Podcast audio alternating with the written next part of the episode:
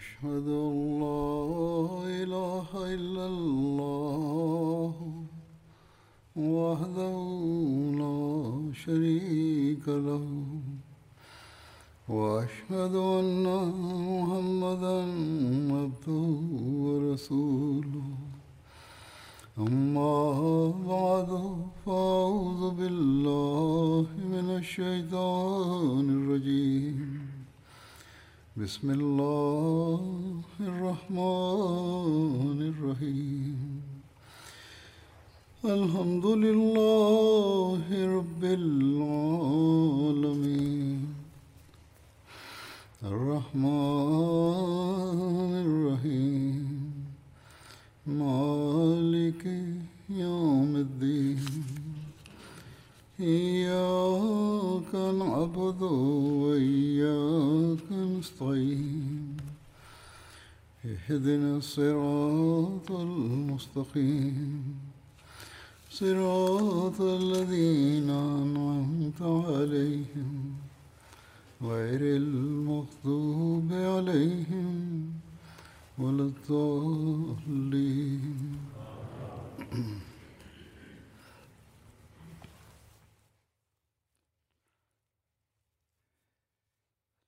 Saidi sana anasema nilikuwa naeleza kuhusu vita vya zama za hazrat abubakar sidik raziallahu taala anhu.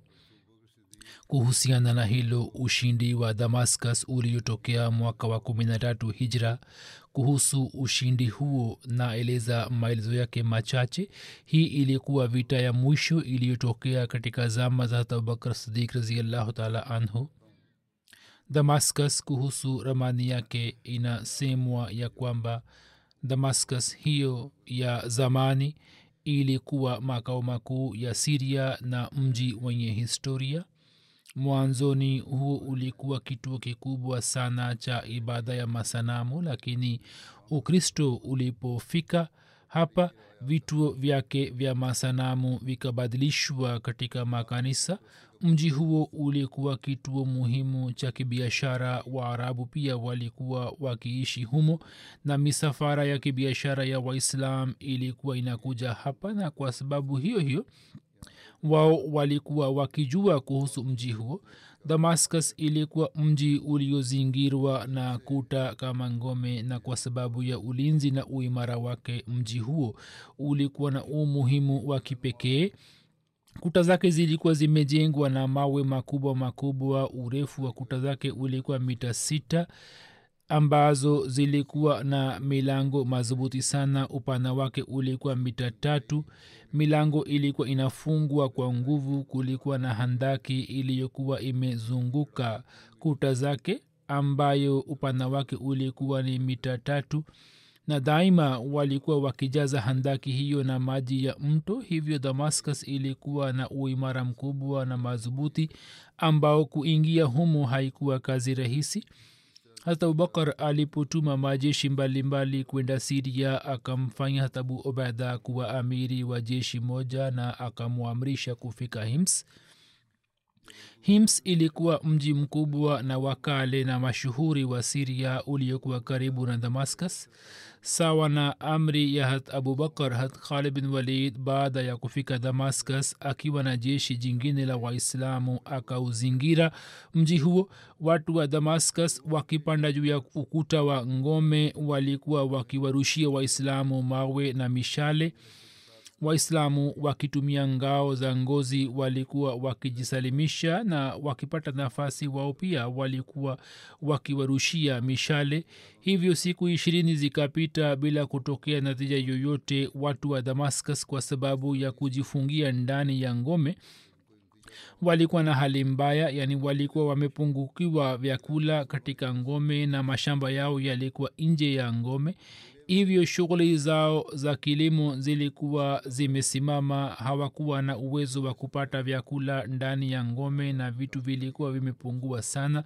Kwa sababu ya kuzingirwa kwao wao walikuwa wamepata shida kubwa na siku ishirini zilikuwa zimepita juu yake waislamu wakapata taarifa ya kwamba mfalme herkal amekusanya jeshi kubwa la warumi katika eneo la ajnaden mara baada ya kusikia habari hiyo. Hat khalid akitoka mlango wa mashiriki na akaja kwa hatabu ubeda na kukutana naye katika mlango wa jabia na akimwambia kuhusu hali halisi akatoa rai yake ya kwamba sisi tukiacha swala la damascus tuende kupigana na jeshi la warumi katika ajnaden na allah akitujalia ushindi tutarejea hapa na tutashughulikia swala la damascus. Hatabu ubada akasema kwamba rai yangu ni kinyume chake kwani kwa sababu ya kujifungia ndani kwa siku ishirini watu wa damascus wameshachoka tayari na haiba yetu imeingia mioyoni mwao. Kama tutaondoka kutoka hapa basi watu hawa watapata nafuu na wao watakusanya vyakula vingi katika ngome. Na sisi tutakaporejea kutoka ajnaden watu hawa watakuwa wameshajiandaa kupigana nasi mpaka muda mrefu. Hat khalid akiafiki na rai hat abu ubaida akaendelea kuwazingira na akawaamuru machifu wote wa waislamu waliokuwa wamewekwa juu ya milango mbalimbali ya ngome ya kwamba wao wawashambulie maadui kwa nguvu zote. Kwa kufuata amri hiyo ya khalid jeshi la kiislam likaanza kuwashambulia maadui kutoka kila upande. Hivyo siku ishirini na moja zikapita juu yake hat khalid akiwahimiza waislamu kutumia nguvu zaidi katika mashambulio yao. Mwenyewe akaendelea kuwashambulia akiwa katika mlango wa mashiriki watu wa damascus walikuwa wameshachoka sana na walikuwa wakisubiri msaada kutoka kwa mfalme herakl. Hat khalid akaendelea kuwashambulia yeye alikuwa akipigana nao ndipo akaona ya kwamba warumi ambao walikuwa juu ya ukuta wa ngome wakaanza kupiga makofi na wakaanza kucheza dansi na kuonyesha furaha. Waislamu wakaanza kuwaona kwa mshangao. Hat khalid bin walid akaona upande mmoja ndipo akaona vumbi kubwa ikiruka. Na kwa sababu ya vumbi hiyo giza likatanda mbinguni japokuwa ilikuwa mchana hat khalid akaelewa mara moja ya kwamba kwa ajili ya kuwasaidia watu wa damascus jeshi la mfalme herakal linakuja. Katika muda mfupi tu wapasha habari wachache wakaja kuthibitisha habari hiyo ya kwamba sisi tumeona jeshi kubwa karibu na mlima na hakuna shaka ndani yake ya kwamba hilo ni jeshi la warumi tu. Hat khalid mara moja akaja kwa abu ubada na akamjulisha kuhusu hali halisi na akasema kwamba mimi nimepanga ya kuwa nikiwa na jeshi zima niende kupigana na jeshi ambalo limetumwa na mfalme herakal hivyo katika swala hilo wewe unasemaje? Hat abu ubaida akasema kwamba hiyo sio sahihi kwani tukiacha sehemu hiyo basi watu wa ngome watu wa damascus watatoka nje na watapigana nasi upande mmoja. Jeshi la herakal litatuvamia na upande wa pili watu wa damascus watatushambulia. Sisi tutakwama katikati ya majeshi mawili ya warumi. Hapo khalid akasema kwamba kishara yako ni nini? Hata abu ubaida akasema kwamba wewe umchague mtu aliye shujaa na jasiri na kundi moja la wanajeshi utume pamoja naye ili kupigana na maadui hivyo hat khalid bin walid akimpatia hat zrar bin azwar kikosi cha wapanda farasi mia tano na akamtuma kupigana na jeshi la warumi. Katika riwaya nyingine idadi ya jeshi la hazarar ambayo imetajwa ni elfu tano. Kwa vyovyote vile hazarar akiwa na wanajeshi mia tano au sawa na idadi iliyotajwa akaelekea kwa jeshi la warumi wanajeshi wachache. Kwa kuona jeshi la warumi wakasema kwamba jeshi hilo ni kubwa sana na sisi ni watu mia tano tu basi ni vyema ya kwamba sisi turejee nyuma na tukiwa na jeshi letu tupigane nao hazirar akasema kwamba msiogope kwa kuona uwingi wa maadui. Mwenyezi mungu mara nyingi amewapatia watu wachache ushindi juu ya watu wengi. Hivyo ye atatusaidia ndugu zanguni kurejea nyuma ni kukimbia jihadi ambayo allah haipendi kabisa. Je nyini mtaaibisha ushujaa na ujasiri wa waarabu anayetaka kurejea basi arejee nyuma mimi nitapigana nao na nitatangaza jina la islam. Mwenyezi mungu asinione nikikimbia. Waislamu wote wakasema kwa sauti moja ya kwamba sisi tutatoa uhai wetu juu ya islam na tutapata cheo cha shahadat. Yaani tuko tayari kupigana nao hadharar akafurahi sana na akawaamuru ya kwamba muwashambulie maadui kwa pamoja na muwaangamize kabisa. Waislamu na hazirar wakaendelea kuwashambulia warumi na wakapigana nao kwa ushujaa mwana wa chifu wa kirumi. Akamshambulia hazirar na akampiga mkuki juu ya mkono wake wa kushoto na kwa sababu hiyo damu yake ikaanza kumwagika kwa kasi baada ya muda mfupi tu hazirar akampiga mkuki kwenye moyo wake na akamua mkuki wake ukakwama kifuani mwake na ncha yake ikakatika. Jeshi la kirumi walipoona mkuki wake bila ncha wakamshambulia na wakamkamata. Kwa kuwa yeye hakuwa na silaha mkononi mwake maswahaba watukufu walipoona kwamba zirar amekamatwa wao wakahuzunika sana na wakapata wasiwasi nao wakawashambulia kwa mara kadhaa lakini hawakuweza kumwachisha zirar kutoka warumi.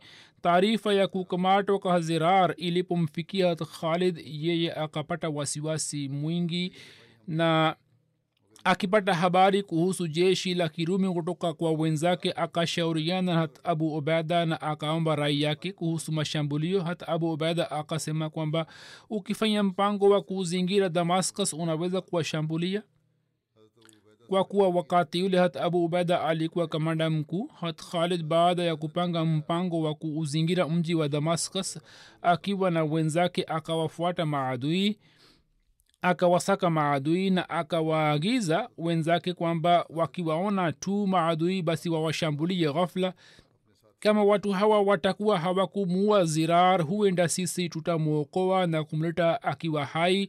Na kama watakuwa wameshamuua tayari basi wallahi sisi tutalipiza kisasi chake.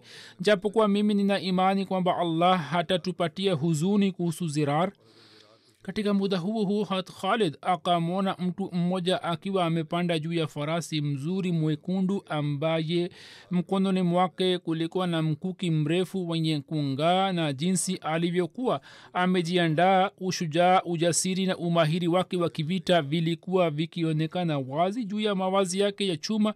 Alikuwa amevaa mavazi mengine na mwili na uso wake ulikuwa umefunikwa na kitambaa yeye alikuwa mbele ya jeshi khalid akatamani kumjua kuwa yeye ni nani akajisemea kwamba wallahi mtu huyo naona ni shujaa sana watu wote walikuwa nyuma yake jeshi la kiislam lilipofika karibu na makafiri watu wakamwona shujaa huyo akiwashambulia warumi kama tai anavyoshambulia ndege wadogo. Ni shambulio lake tu ambalo likaleta taharuki katika jeshi la adui na likawamaliza wengi wao. Naye akisonga mbele na mbele akafika hadi katikati ya majeshi katikati ya maadui kwa kuwa yeye alikuwa ameshajiingiza katika hatari hivyo akageuka tena na akichana safu za makafiri akaingia katika jeshi lao. Yeyote aliyekuja mbele yake yeye akammaliza kabisa. Baadhi ya watu wakafikiri kuwa huyo atakuwa hat khalid na si mwingine. Rafi akamuuliza khalid huku akishangaa kwamba mtu huyo ni nani? Hat khalid akasema mimi sijui. Mi mwenyewe nashangaa kwamba huyo ni nani. Hat khalid alikuwa amesimama mbele ya jeshi ndipo mtu huyo huyo akatoka nje ya jeshi la warumi mwanajeshi yote wa warumi hakusubutu kuja mbele yake ilhali mtu huyo akipambana na watu wengi alikuwa anapigana nao katika jeshi lao. Katika muda huu hat khalid kwa kuwashambulia maadui akamtoa kutoka mdwara wa warumi na mtu huyo akafika katika jeshi la waislam. Hat khalid akamwambia kwamba wewe umemaliza hasira yako juu ya maadui wa allah wewe ni nani? Mwanajeshi huyo hakunena lolote na kisha akajiandaa tena kwa ajili ya vita. Hat khalid akasema kwamba e mja wa allah wewe umenitia mimi na waislamu katika kiherehere. Hujali uhai wako wewe ni nani? Khalid alipomuuliza sana ye akajibu kwamba mimi sikufanya hivyo kwa sababu ya uasi fulani. Mimi si mwasi bali mimi nahisi majuto kwani mimi si mwanamume bali mimi ni mwanamke. Tunasema wanawake pia walikuwa wakionyesha mifano ya namna hiyo ya ujasiri. Anasema kwamba uchungu wa moyo wangu umenifanya kuingia katika uwanja huo. Khalid akamuuliza kwamba ni mwanamke yupi? Ye akasema kwamba mimi ni khaula dada yake zirar. Nilipojua kuhusu ndugu yangu kwamba amekamatwa nikafanya kile ulichokiona. Khalid akasema akasikia jibu lake na akasema kwamba sasa inabidi tuwashambulie kwa pamoja. Tuna imani juu ya allah kwamba yeye atamwachisha zirar. Khaula akasema mimi pia nitakuwa mbele katika vita hiyo. Kisha khalid akawashambulia kushambulia kwa nguvu na warumi wakatawanika na jeshi lao likasambaratika. Hatrafi akaonyesha ushujaa mkubwa waislamu wakajiandaa tena ili kuwashambulia maadui. Ndipo wakaja baadhi ya wapanda farasi kutoka jeshi lao ili kuomba amani. Khalid akasema kwamba muwapatie amani na akasema kwamba muwalete kwangu kisha khalid akawauliza kwamba nyini ni kina nani? Wao wakasema kwamba sisi ni watu wa jeshi la warumi na ni wakazi wa hims na tunataka suluhu. Khalid akasema kwamba tukifika hims tutafanya suluhu. Hapa hatuwezi kufanya suluhu kabla ya wakati isipokuwa nyini mmepewa amani allah atakapotoa hukumu yake na sisi tutashinda ndipo tutaongea kuhusu mambo mengine. Isipokuwa niambieni ya kwamba shujaa wetu mmoja ambaye alikuwa amemua kijana wa mkuu wenu chifu wenu kuhusu mtu huyo. Je mnajua jambo lolote au la? Wa wakasema kwamba labda unatuuliza kuhusu mtu ambaye aliwaua watu wetu wengi na alikuwa amemua mwana wa chifu wetu. Khalid akasema kwamba ndio huyo. Wao wakasema yeye alipokamatwa na wardan akafika kwake wardan. Amemtuma hims pamoja na wapanda farasi mia moja ili afikishwe mbele ya mfalme kwa kusikia habari hiyo khalid akafurahi sana na akamwita hatrafe na akasema kwamba wewe unajua vizuri njia zote hivyo uchukue vijana unaowapenda na kabla ya kufika hims uende ukamwachishe zirar na upate malipo kwa mungu wako. Rafe akawachagua vijana mia moja na alikuwa bado hajaondoka ndipo hatkhala akamwomba hat khalid na akachukua ruksa ya kwenda pamoja na jeshi hilo na watu wote. Hawa chini ya uongozi wa hatrafe wakaelekea hims. Hatrafe akaenda kwa kasi na akifika katika eneo fulani akawaambia wenzake ya kwamba furahini kwani adui bado hawajaenda mbele na huko yeye akaficha kikosi chake kimoja. Watu hao walikuwa na hali hiyo hiyo ndipo wakaona vumbi ikiruka. Hatrafe akawaambia waislamu kuwa makini. Waislamu walikuwa wamejiandaa ndipo warumi wakafika huko hazirar alikuwa chini ya ulinzi wao na alikuwa anasoma shairi kwa lahja iliyojaa uchungu kwamba ewe mwenye kupasha habari ufikishe kaumu yangu na khola habari hii ya kwamba mimi ni mahbusu na nimefungwa na kamba. Makafiri wa siria na watu wasio na dini wamenizingira na wote wamevaa deraya e moyo wangu wewe kwa sababu ya ghamu ufe na ewe chozi la ujasiri wewe tiririka juu ya shavu langu. Hatkhola akamwita kwa sauti ya juu kwamba dua yako imekubaliwa imepokelewa msaada wa allah umefika mimi ni dada yako hola na akisema hayo akapiga takbira kwa nguvu sana na akawashambulia warumi. Na waislamu wengine pia wakapiga takbira na wakawashambulia. Waislamu wakawashinda na wakawaua wote hazirar mwenyezi mungu akampatia uhuru. Na waislamu wakapata mali ya ghanima. Hadkhala kwa mikono yake akafungua kamba za ndugu yake na akamsalimia hazirar akampongeza dada yake na akamkaribisha hazirar. Akashika mkuki mrefu mkononi mwake na akapanda juu ya farasi mmoja na akamshukuru allah.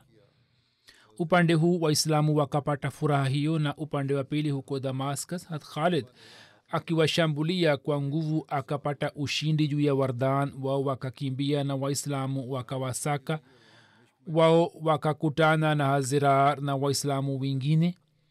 Taarifa ya ushindi ilipelekwa kwa hata abu ubeda sasa waislamu wakapata yakini kwamba watapata ushindi wa dimashk upande wa pili jeshi la kiislam lilikuwa limepiga kambi katika damascus na walikuwa wanaendelea kuizingira ngome ambapo kutoka basra hat ibad bin said akamjia hat khalid na akampatia taarifa kwamba jeshi la warumi kwenye idadi ya elfu tisini limekusanyika katika eneo la ajnaden. Hat khalid akashauriana hata abubeda yeye akasema kwamba jeshi letu limesambaratika katika maeneo mbalimbali ya siria hivi uwaindikie kwamba waje kukutana nasi katika ajnaden na sisi pia tukiacha kazi hiyo ya kuizingira ngome ya damascus tutaelekea upande wa ajnaden herkal alikuwa amepata taarifa ya kushindwa kwa wardan na pia alikuwa ameshajua kuhusu mauaji ya mwana wake. Hivyo herkal akakasirika sana juu ya wardan akamwindikia kwamba nimepata taarifa ya kwamba waarabu wenye njaa wamepata ushindi juu yako na wamemua mwanao. Masih hakufanya rehema juu yake na wala hakufanya rehema juu yako kama wewe usingekuwa mashuhuri katika ushujaa wako na katika kupigana na watu kwa upanga mimi ningekuua. Lakini sasa kilichotokea kimetokea mimi nimetuma wanajeshi wapatao elfu tisini na mimi na kuteua kama amiri wa jeshi hilo. Hat khalid baada ya kumaliza kazi ya kuzingira damascus akawaamuru watu kuelekea ajnaden mara baada ya kupata amri hiyo waislamu wakakusanya mali ya ghanima na wakaanza kubeba juu ya ngamia. Wakaweka mali ya ghanima na ngamia wenye mali ya ghanima pamoja na wanawake na watoto na wanajeshi walikuwa mbele. Khalid bin walid akasema kwamba rai yangu ndiyo hii kwamba mimi ni baki nyuma pamoja na wanawake na watoto. Hata bubeda akasema kwamba wewe ubaki mbele ya jeshi hata bubeda akasema kwamba yawezekana kuwa wardan akiwa na jeshi lake awe ametoka ajnadayan na kuelekea damascus na sisi tupigane naye. Kama utakuwa mbele ya jeshi utaweza kuwazuia na kupigana nao hivyo ubaki mbele na mimi nitabaki nyuma. Halkadha akasema kwamba rai yako ni sahihi na mimi sitafanya kinyume cha rai yako na pendekezo lako. Jeshi la kiislam baada ya kuacha kazi ya kuzingira damascus ilipotoka watu wa damascus wakaanza kupiga makofi na kuonyesha furaha yao. Kuhusu kuondoka kwa jeshi la kiislam watu wa damascus wakazuhirisha rai mbalimbali. Mmoja akasema kwamba labda kwa kusikia taarifa ya kukusanyika kwa jeshi letu katika ajnaden watu waislamu wametoka kutoka siria na wameanza kwenda huko mwingine akasema kwamba labda wamechoka hivyo wanaenda kupiga kambi katika sehemu nyingine na wengine wakasema kwamba labda wanarejea katika watani wao yani upande wa hijaz. Watu wa damascus wakakusanyika kwa mtu mmoja ambaye jina lake lilikuwa boles na yeye kabla yake alikuwa hakupigana na masahaba mtu huyo alikuwa mtu maalum wa hirkal na watu wa damascus wakamfanya kuwa amiri na wakampatia tamaa ya aina aina na waka wakamfanya awirazi juu ya kupigana vita na waislamu na pia wakaapa viapo kwamba wao hawataacha uwanja. Na yote ambaye ataacha uwanja wa vita we utakuwa na mamlaka ya kuumua kwa mkono wako. Baada ya kufunga ahadi naye bulis akaingia nyumbani na akaanza kuvaa mavazi ya chuma mke wake akamuliza kwamba unakwenda wapi? Bulis akasema kwamba watu wa damascus wamenifanya kuwa amiri wao na mimi naenda kupigana na waarabu. Mke wake akasema kwamba usifanye hivyo ubaki nyumbani. Wewe huwezi kupigana na waarabu huna nguvu. Hivyo usipigane nao. Mimi nimeona katika ndoto kwamba mkononi mwako kuna upinde na wewe unawinda ndege wadogo katika hewa? Baadhi ya ndege wadogo wakajeruhiwa na wakaanguka kisha wakaanza kuruka tena na mimi nikashikwa na mshangao. Ndipo nikaona katika ruya kwamba tai moja tai wengi wamekuja kutoka juu. Si tai moja tai wengi wamekuja kutoka juu na wamewashambulieni nyote mpaka wamewaangamizieni bulisa akasema kwamba je ulikuwa umeniona katika ndoto yako? Ya akasema ndio. Tai alikuwa amekushambulia na we ulikuwa umezimia. Bulis aliposikiliza maneno hayo ya mkewe akampiga kofi na akasema kwamba moyoni mwako haiba ya waarabu imeingia na hata katika ndoto pia una hofu ile ile usiwe na wasiwasi. Mimi muda si muda nitawafanya amiri wao kuwa mtumishi wako na wenzake kuwa wachungaji wa mbuzi zako na nguruwe zako. Bulis akiwa na wanajeshi elfu sita akaenda nyuma ya waislamu na akaenda kuwafuata wanawake watoto na wanyama wao. Waislamu pia wakawa tayari kupigana nao. Bulis alikuwa mbele. Yeye akiwa na wanajeshi elfu sita akamshambulia abu ubeda na ndugu yake bulis butris pamoja na wanajeshi akaelekea upande wa kina mama na akawakamata baadhi ya kina mama na akaelekea upande wa damascus. Baada ya kufika sehemu moja akaanza kumsubiri ndugu yake hata ubeda alipoona shida hiyo akasema kwamba rai khalid ilikuwa sahihi kwamba ye abaki nyuma ya jeshi. Upande mmoja wanawake na watoto walikuwa wanapiga kelele na waislamu wapatao elfu moja wakapigana na maadui kwa nguvu kwa ushujaa bulis akamshambulia abubeda mara kwa mara. Ye pia akapigana naye vizuri hasahal. Akipanda juu ya farasi mwenye mwende kasi akafika hat akamsimbulia kisa chote. Hat khalid akasoma inna lillah. Yeye akampata rafi na abdurahman bin of majeshi ya elfu moja moja na akawapeleka mbele ili wanawake na watoto walindwe kisha akimpata zirar wanajeshi elfu moja akampeleka mbele na pia akaelekea upande wa adui. Upande moja abu ubeda alikuwa anapigana na buris. Na njiani majeshi ya waislam pia yakafika huko wao wakashambulia hapo. Warumi wakitoka damascus wakawa na imani kwamba wataangamizwa. Hazirar akaelekea mbele kwa bulis ye alipomwona akatetemeka na akamtambua bulis akashuka chini ya farasi yake hazirar akamsaka na akamkamata akiwa hai na akamfanya kuwa mahbusu. Katika vita hii miongoni mwa makafiri wapatao elfu sita watu wachache tu mea chache wakasalimika. Hazirar alikuwa na wasiwasi kwani hakhaula alikuwa amekwisha kamatwa. Hakhala akasema usiwe na wasiwasi sisi tumekamata baadhi ya watu wao ambao badala yake wao wataacha watu wetu hat khalid akachukua wanajeshi wapatao elfu mbili na wanajeshi wengine wote akawakabizi kwa hata abu ubeda ili wanawake walindwe na mwenyewe kwa lengo la kuwatafuta kina mama waliotekwa akatoka nje akafika haraka haraka katika sehemu ile ambapo maadui walikuwa wamewakamata kina mama waislamu akaona kwamba vumbi inaruka akashangaa kwamba humo kwa nini vita inaendelea kupiganwa. Alipofanya tahkik akajua kwamba ndugu yake bulus butrus baada ya kuwakamata kina mama alikuwa amengoja kumsubiri ndugu yake karibu na mto na hapo walikuwa wanakaribia kugawa wanawake. Butrus akasema kutahola kwamba huyu mjakazi wangu wao wakawaweka kina mama katika hemu moja na wenye wakaanza kupumzika na walikuwa wanamsubiri bulus. Miongoni mwa kina mama hawa wengi wao walikuwa mashujaa na wenye uzoefu mkubwa na walikuwa wanajua umahiri wa kupigana vita hawa wakajumuika kwa pamoja na khola akaelekea kwao na akasema eni mabinti wa kabila hamir na eni kumbukumbu za kabila tiba. Je mnarizika juu jambo hili kwamba nyini mufanywe kuwa wajakazi wa makafiri? Ujasiri wenu umekwenda wapi na ghera yenu imekwenda wapi ambayo waarabu walikuwa wanaizungumzia katika vikao vyao?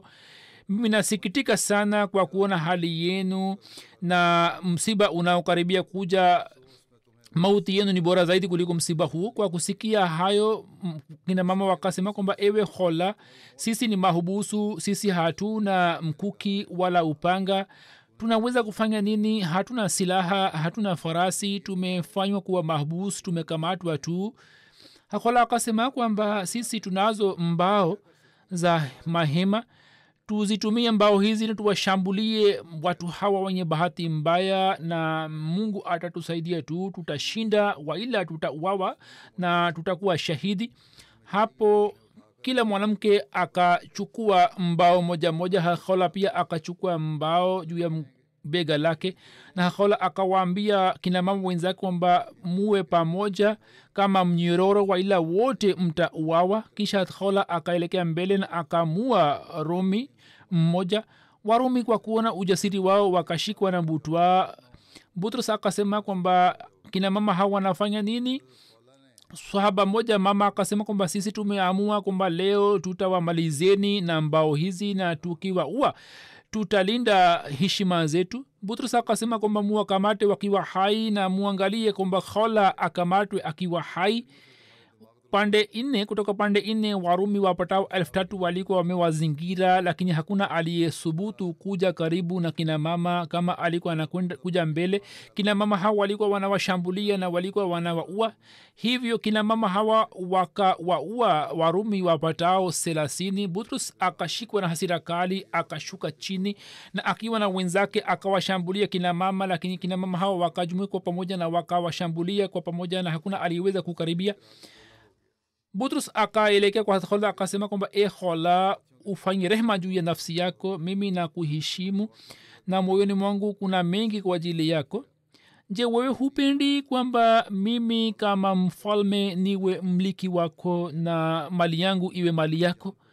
Hola akasema kwamba ewe kafiri mwenye bahati mbaya wallahi kama mimi ningekuwa na uwezo basi ningekumaliza sasa hivi na mbao wallahi mimi sipendi kwamba wewe uchunge mbuzi na ngamia zangu. Hapo butris akawaambia wanajeshi wake kwamba wawashambulie wanawake wote. Wanajeshi wake walikuwa wakijiandaa ili kuwashambulia wanawake waislamu ndipo waislamu chini ya uongozi wa khalid wakafika huko. Khalid akapata taarifa kuhusu hali halisi na kwa kujua kuhusu ujasiri wa kinamama waislamu wakafurahi sana kisha jeshi zima likawazingira makafiri na wakawashambulia kwa pamoja. Hadhola akasema kwa sauti ya juu kwamba msaada wa allah umefika mwenyezi mungu ameturehemu. Butris alipowaona waislamu akashikwa na wasiwasi na huzuni akaanza kukimbia lakini kabla hajakimbia akawaona watu wawili wakielekea kwake. Mmoja alikuwa khalid mwingine alikuwa zirar. Zirar akampiga na mkuki. Yeye alikuwa karibu kuanguka kutoka farasi kisha zirar akamvamia tena naye akamalizika. Waislamu wakawa warumi wengi na walisalimika wakakimbilia damascus hatkhali aliporejea na akamwita bulis na akaweka mbele yake ujumbe wa islam na akasema ukubali islam waila utatendewa kama ndugu yako alivyotendewa. Bulis akasema kwamba imekwaje kwa ndugu yangu? Khalid akasema kwamba yeye ameuawa. Bulis kwa kuona mwisho wa ndugu yake akasema kwamba sasa mimi sina ladha katika maisha yangu mimi pia niunganishe na ndugu yangu. Hivyo yeye pia akauawa. Kwa vitu vile jeshi la kiislam lilijumuika tena katika ajnaden na maarizo yamekusha elezwa tayari. Hapo damascus ilikuwa imezingirwa kwa mara ya pili yani baada ya vita hii damascus ilikuwa imezingirwa na waislamu kwa mara nyingine tena na kuhusu habari hiyo imeendika kwamba baada ya ushindi wa ajnadan hat khalid akaamuru kwamba jeshi la kiislam lielekee upande wa damascus watu wa damascus walikuwa wameshapata taarifa kuhusu kushindwa kwa jeshi la kirumi katika ajnadan na walipopata taarifa kwamba jeshi la kiislam linaelekea upande wa damascus wakahuzunika sana. Na kisha waliokuwa wanaishi karibu na damascus wakakimbia na wakaenda kujifungia katika ngome na wakakusanya vitu na vyakula mbalimbali katika ngome ili jeshi la kiislam kama litaendelea kuwazingira kwa muda mrefu wa, wasipungukiwe vyakula na pia wakakusanya silaha na vi, silaha za wita na pia wakaweka juu ya kuta za ngome mawe na mikuki na mishale na upinde na vitu vingine ili waweze kuwashambulia waislamu. Jeshi la kiislam likapiga kambi karibu na damascus kisha likaenda mbele na kuzingira ngome hat khalid akawateua viongozi juu ya milango mbalimbali mbali ya damascus. Wakati ule mkuu wa damascus alikuwa toma watu wakubwa wakubwa wa damascus wenye akili wakamshauri toma wakisema kwamba sisi hatuna uwezo wa kupigana na wanajeshi waislamu hivyo umwombe herkal akusaidie au ufanye suluhu na waislamu na uwapatie kile wanachotaka na ujisalimishe hapo. Toma akasema kwa kibri na majivuno kwamba mimi ni mwanamkwe wa hirakale azam na ni mahiri wa vita hivyo mbele ya uwepo wangu waislamu hawataweza kusubutu kuingia mjini viongozi wake walipojaribu kumfahamisha toma toma akawatia moyo akisema kwamba muda si mrefu kutoka herakal jeshi kubwa litakuja kutusaidia. Hivyo toma akawaamuru watu wake kuwashambulia waislamu kwa nguvu katika mashambulizi hayo waislamu wengi wakajeruhiwa na wengine wakauawa. Hata balben said akapigwa mshale wenye sumu baada ya kuondoa mshale wao wakafunga jeraha lake na kitambaa lakini muda si mrefu kwa sababu ya sumu ye akazimia na baada ya muda fulani akawawa shahidi. Hat aban wakati wa vita vya ajnaden alikuwa amefunga ndoa na hat ume aban na kulikuwa na rangi ya hina juu ya mkono wake na kulikuwa na manukato ya itri kwenye mawazi yake. Yani alikuwa amefunga ndoa katika muda si mrefu. Hatume aban alikuwa miongoni mwa kina mama ambao walikuwa kwenye mstari wa mbele katika kupigania jihadi. Alipopata taarifa kuhusu kifo cha mume wake akaaja kwake na akasimama karibu na maiti yake kwa subira hakutamka neno lolote la kumwasi allah akasoma shairi katika kuondokewa kwa mume wake.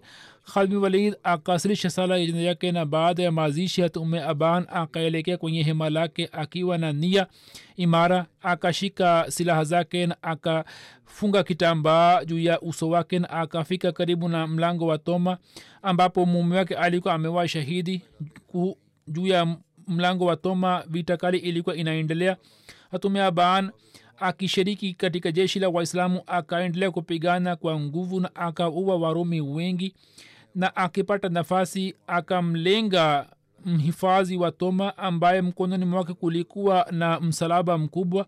Msalaba huo ulikuwa umetengenezwa na dhahabu ndani yake kulikuwa na lulu na mtu huyo mwenye kubeba msalaba alikuwa akiwahimiza warumi kupigana vita na alikuwa anaomba dua kwa kutumia msalaba.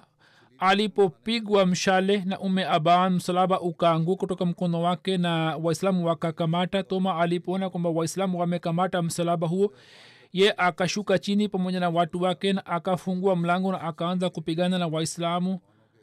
Hapo warumi pia wakaanza kuwashambulia waislamu kutoka juu na ume aban kwa kuona nafasi akalenga jicho la toma na akarusha mshale na akatoboa jicho lake. Hapo toma na wenzake wakalazimika kurudi nyuma na wakaingia kwenye ngome na wakafunga milango kwa kuona hali ya toma. Watu wa damascus wakasema kwamba sisi tulikuwa tumesema kwamba sisi hatuna uwezo wa kupigana na waarabu hivyo tutafute njia ya kufanya suluhu na waarabu. Hapo toma akakasirika zaidi na akawaambia wenzake kwamba badala ya jicho langu mmoja mimi nitatoboa macho yao elfu moja. Watu wa damascus walikuwa na matumaini ya kupokea msaada kutoka hims. Majeshi ya kiislam yakafanya mpango kwamba wakaweka kikosi kimoja njiani ili waweze kuwazuia wanajeshi watokao hims.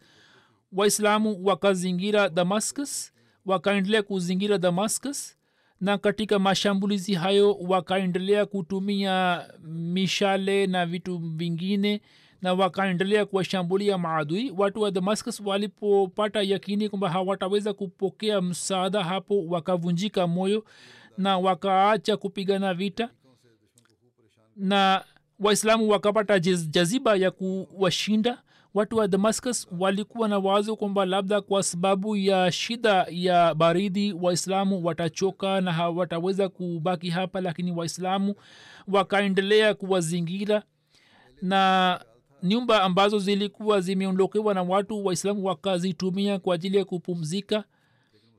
Jeshi moja lilikuwa likipumzika na jingine lilikuwa linapigana vita na jeshi jingine lilikuwa linapigana vita na jingine lilikuwa linakuja kupumzika na hapo yani walikuwa wanapigana kizamu na wakaendelea kuzingira ngome hiyo kwa muda mrefu na waislamu hawakuishia hapa bali kwa ajili ya kuvunja mipango yao waislamu wakaendelea kufanya mipango mbalimbali. Mbali na katika mpango huo madhubuti wa kuondoa vikwazo mbalimbali hat khalid bin walid akafanikiwa kuchagua sehemu ambapo kwa kutumia sehemu hiyo ilikuwa inawezekana kuingia katika dimashk sehemu hiyo ilikuwa bora kabisa ya dimashk na humo maji ya handaki yalikuwa chini sana. Na kwa kutumia njia hiyo kuingia ndani haikuwa kazi rahisi. Khalid bin walid akafanya mpango wa kuingia katika dimashk kwamba akakusanya kamba chache ili aweze kuzitumia kamba hizi kwa ajili ya kupanda juu ya ukuta na kuingia upande wa pili. Hahadmi walid alikuwa amepata taarifa kwamba batrik wa dimashk ambaye alikuwa kiongozi mkuu wa wanajeshi wa rumi wapatao elfu kumi. Mtoto mmoja amezaliwa kwake na yeye mwenyewe na walinzi wake wanasherehekea sherehe ya kuzaliwa kwake. Hivyo wote wakala na wakanywa na wakalala fofo na wakaghafilika hapo khalbi walid akiwa na wanajeshi wake wachache kwa kutumia kamba hizi akavuka handaki na akafika karibu na ukuta na kwa kutumia kamba hizi akatengeneza kama ngazi na kwa kutumia ngazi hizi akapanda juu na waislamu wengine pia wakapanda juu ya ukuta na kisha wakaingia ndani na wakafika karibu na milango na wakikata komio za milango wakafungua milango na hivyo majeshi ya kiislam yakaingia dimashk jeshi la khalid likateka mlango wa mashiriki na hapo warumi katika wasiwasi wao wakamwomba hata abu ubaida kufanya suluhu juu ya mlango wa magharibi ilhali watu hawa walikuwa wameshakataa ombi la waislamu la kufanya suluhu na walikuwa wanataka kupigana vita lakini hata hivyo hata abu obeda akakubali ombi lao na hapo warumi wakafungua milango ya ngome na wakawaambia waislamu kwamba njoni haraka na mutu salimishe kutoka mashambulizi ya khalid. Matokeo yake ni kwamba waislamu wakaingia mjini kwa kutumia milango yote. Khalid pia akaingia mjini na mlango wake. Hat khalid na viongozi wengine wanne wakakutana katikati ya mji hat khalid bin walid ijapokuwa alikuwa ameteka sehemu fulani ya dimashk kwa vita lakini kwa kuwa abu ubaida alikuwa amekubali suluhu hivyo katika eneo hilo pia masharti ya suluhu yakakubaliwa. Khalifa mtukufu anasema kwamba iwe wazi ya kwamba ushindi wa dimashk baadhi ya wanahistoria wanasema kwamba ulitokea katika zama za umar raziallahu anhu lakini vita hiyo ya dimashk ilikuwa imeshaanza katika zama za abubakar raziallahu lakini taarifa ya ushindi ilipopelekwa madina wakati ule abubakar alikuwa ameshafariki dunia. Hiyo ilikuwa vita ya mwisho ya abubakar sidik raziallahu anhu. Katika siku za usoni nitaeleza vipengele vingine kuhusu maisha ya abubakar raziallahu taala anhu. Khalifa mtukufu anasema kwamba muda huu napenda kuwazungumzia baadhi ya marehemu marehemu wa kwanza ni mheshimiwa umar abu arkub sahib ambaye alikuwa rais wa jumuiya ya palestina palestina kusini marehemu huyo agosti 15 akiwa na umri wa miaka sabini alifariki dunia ina lillahi wa ina ilahi rajiun. Umar abu arkub saheb mwaka elfu mbili na kumi kwa kupitia mta al arabia alikuwa amesha jua kuhusu jumuiya. Na yeye alisema kwamba nilipoona mta nikahisi kwamba bila shaka watu hawa ni wema na watukufu. Upande mmoja naona ulimwengu wa kiislam ukiwa na mauaji na ujambazi na uwizi na hali mbaya na upande wa pili jumuiya ya waislamu wa ahmadia inatoa mafunzo ya kufanya rehma na kuwahurumia wengine na inatuambia kusali sala ya tahajudi na kusoma kurani tukufu. Hapo nikapata athari kubwa na nikasema kwamba jamaat hii ni kweli ambayo kuitii ni wajibu wetu. Kisha anasema kwamba baada ya kufanya istikhara nikajawa na yakini na pia alikuwa ameona ndoto na akasema kwamba jamaati hii ni ya kweli. Marehemu aliendelea kusimama imara katika muda mgumu alikuwa akisema kwamba maadamu niko hai nitaendelea kusimama imara juu ya ahadi yangu ya baiati baada ya baiati yake mke wake aliona katika ruya kwamba wapo waahmadia wachache na wamempeleka omor saheb katika chumba fulani wakamwogesha na wakafungua kifua chake na kusafisha na wakasema kwamba angalia sisi tumemrudisha katika hali nzuri. Alikuwa anaupenda ukhalifa na alikuwa anafanya maombi. Marehemu alikuwa na uhusiano wa kiikhlasi na jamaati katika nyumba yake. Alikuwa ametoa sehemu moja ya nyumba yake kwa ajili ya shughuli za jamaat na katika nyumba yake jumuiya ilikuwa inakusanyika kwa ajili ya swala ya ijumaa na swala ya idi na kwa ajili ya vikao mbalimbali. Na mwana wake alisema kwamba hiyo ni wasia ya marehemu kwamba sehemu hii itaendelea kutumika kwa ajili ya shughuli za jamaat. Wapinzani wake katika siku za marazi zake walikuwa wanasema kwamba ufanye toba na wewe utapona lakini marehemu hata hivyo alikuwa anajadiliana nao alikuwa anaongea nao alikuwa anawahubiri. Na mtu mmoja ambaye alikuwa anasema mengi katika upinzani wake marehemu akaongea naye na akampatia hoja na dalili mpaka huyu akashindwa kusema jambo lolote. Marehemu alipokuwa na marazi zake na akalazimika kuhamishwa katika icu mwana wa marehemu akamwambia shekh huyo ambaye alikuwa anajadiliana naye akisema kwamba mwache baba yangu. Baba yangu ana uzoefu mkubwa huwezi kumshinda.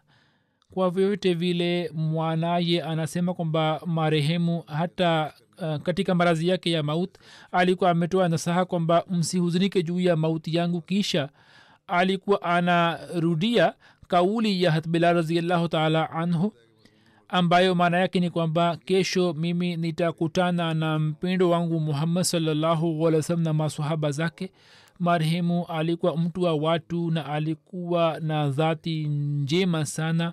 Marehemu ameacha nyuma mke na vijana watatu na mabinti wanne. Mwenyezi mungu awajalie kukubali ahmadiyat ambao si wa ahmadia na amnyanyue marehemu katika daraja na amghufirie na amrehemu.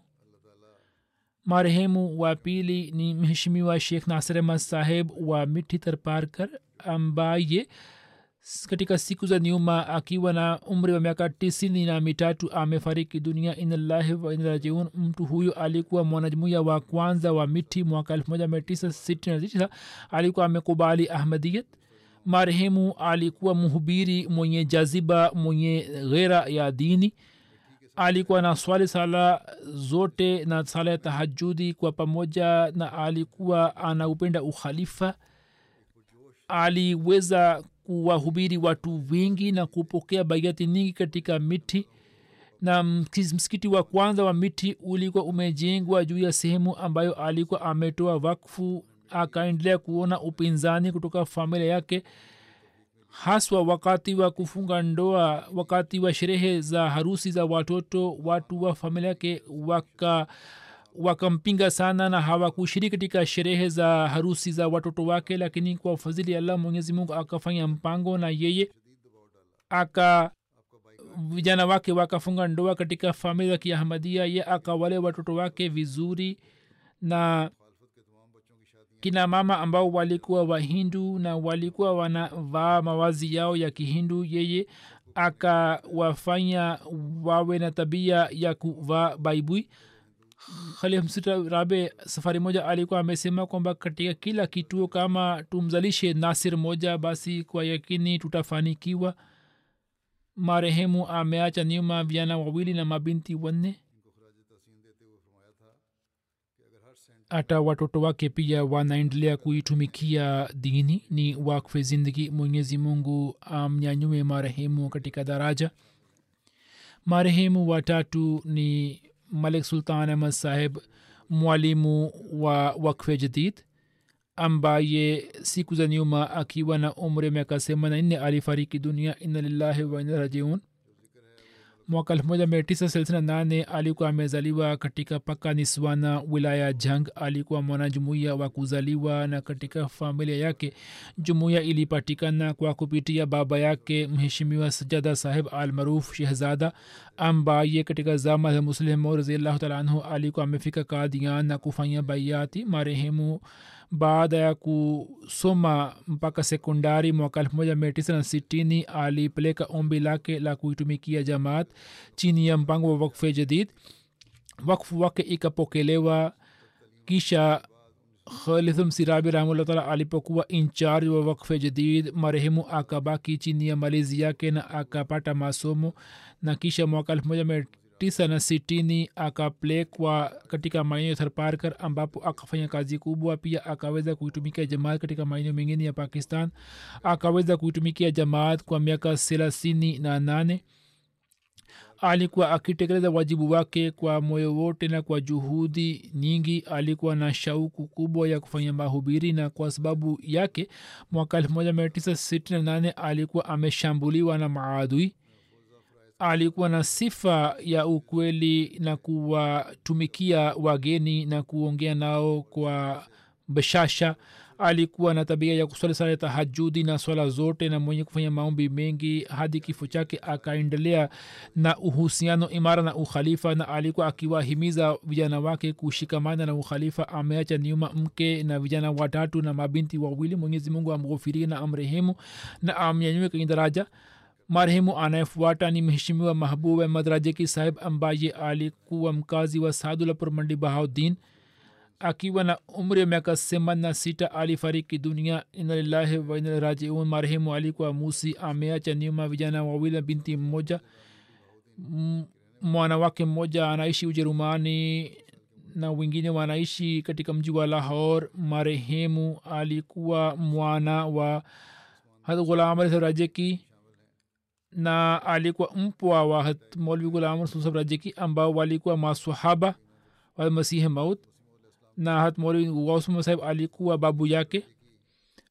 Mwanaye mabrur sahib anasema kwamba marehemu aliweza kuitumikia jamaat sadulapur kwa miaka thelathini na saba.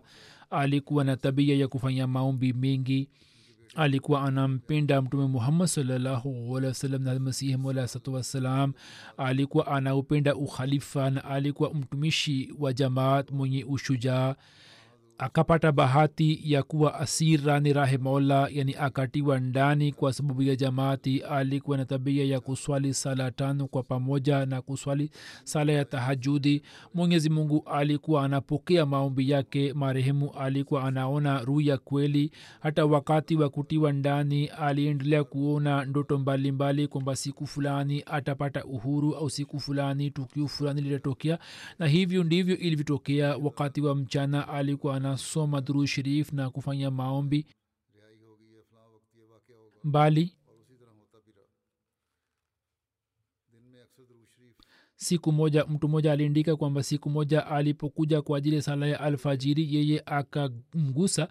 Yeye alikuwa na homa kali lakini hata hivyo akaja miskitini kuswali sala kwa pamoja. Na uhusiano wake na mta na ukhalifa ndio huu kwamba alikuwa hasikilizi vizuri lakini hata hivyo wakati wa hutuba alikuwa anaketi mbele ya televisheni na alikuwa akifanya juhudi ya kusikiliza hutuba. Baada ya kifo chake watu wasio waahmadia waishio pembezoni mwa kiji chake walikuja hata walikuwa wakija hapo kabla na walikuwa na itikadi sana juu yake. Walikuwa wanamwomba kwamba yeye awaombee na walikuwa wanasema kwamba kama huyu asingekuwa ahmadia basi angekuwa na wafuasi mamea na maelfu. Na watu wasio waahmadia walisimulia matukio mbalimbali ya kupokelewa kwa maombi yake na wakatoa mifano yake mwenyezi mungu amghufirie na amrehemu na amnyanyue kwenye daraja na awajalie watoto wake kuendeleza mema yake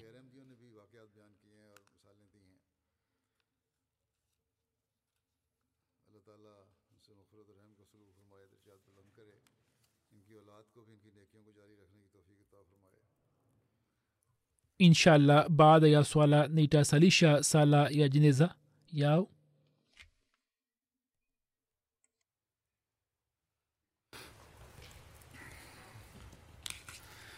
یہ سب جو نماز انشاءاللہ نمازوں کے بعد ان کے جماعت جنازہ ادا کی جائے گی الحمد للہ الحمد للہ نحمده ونستعینه ونستغفره ونؤمن به ونتوكل عليه. ونعوذ بالله من شرور أنفسنا ومن سيئات أعمالنا. من يهده الله فلا مضل له ومن يضلل فلا هادي له. ونشهد أن لا إله إلا الله ونشهد أن محمدا عبده ورسوله. عباد الله رحمكم الله. إن الله يأمر بالعدل والإحسان وإيتاء ذي القربى وينهى عن الفحشاء والمنكر والبغي يعظكم لعلكم تذكرون. اذكروا الله يذكركم وادعوه يستجب لكم ولذكر الله أكبر.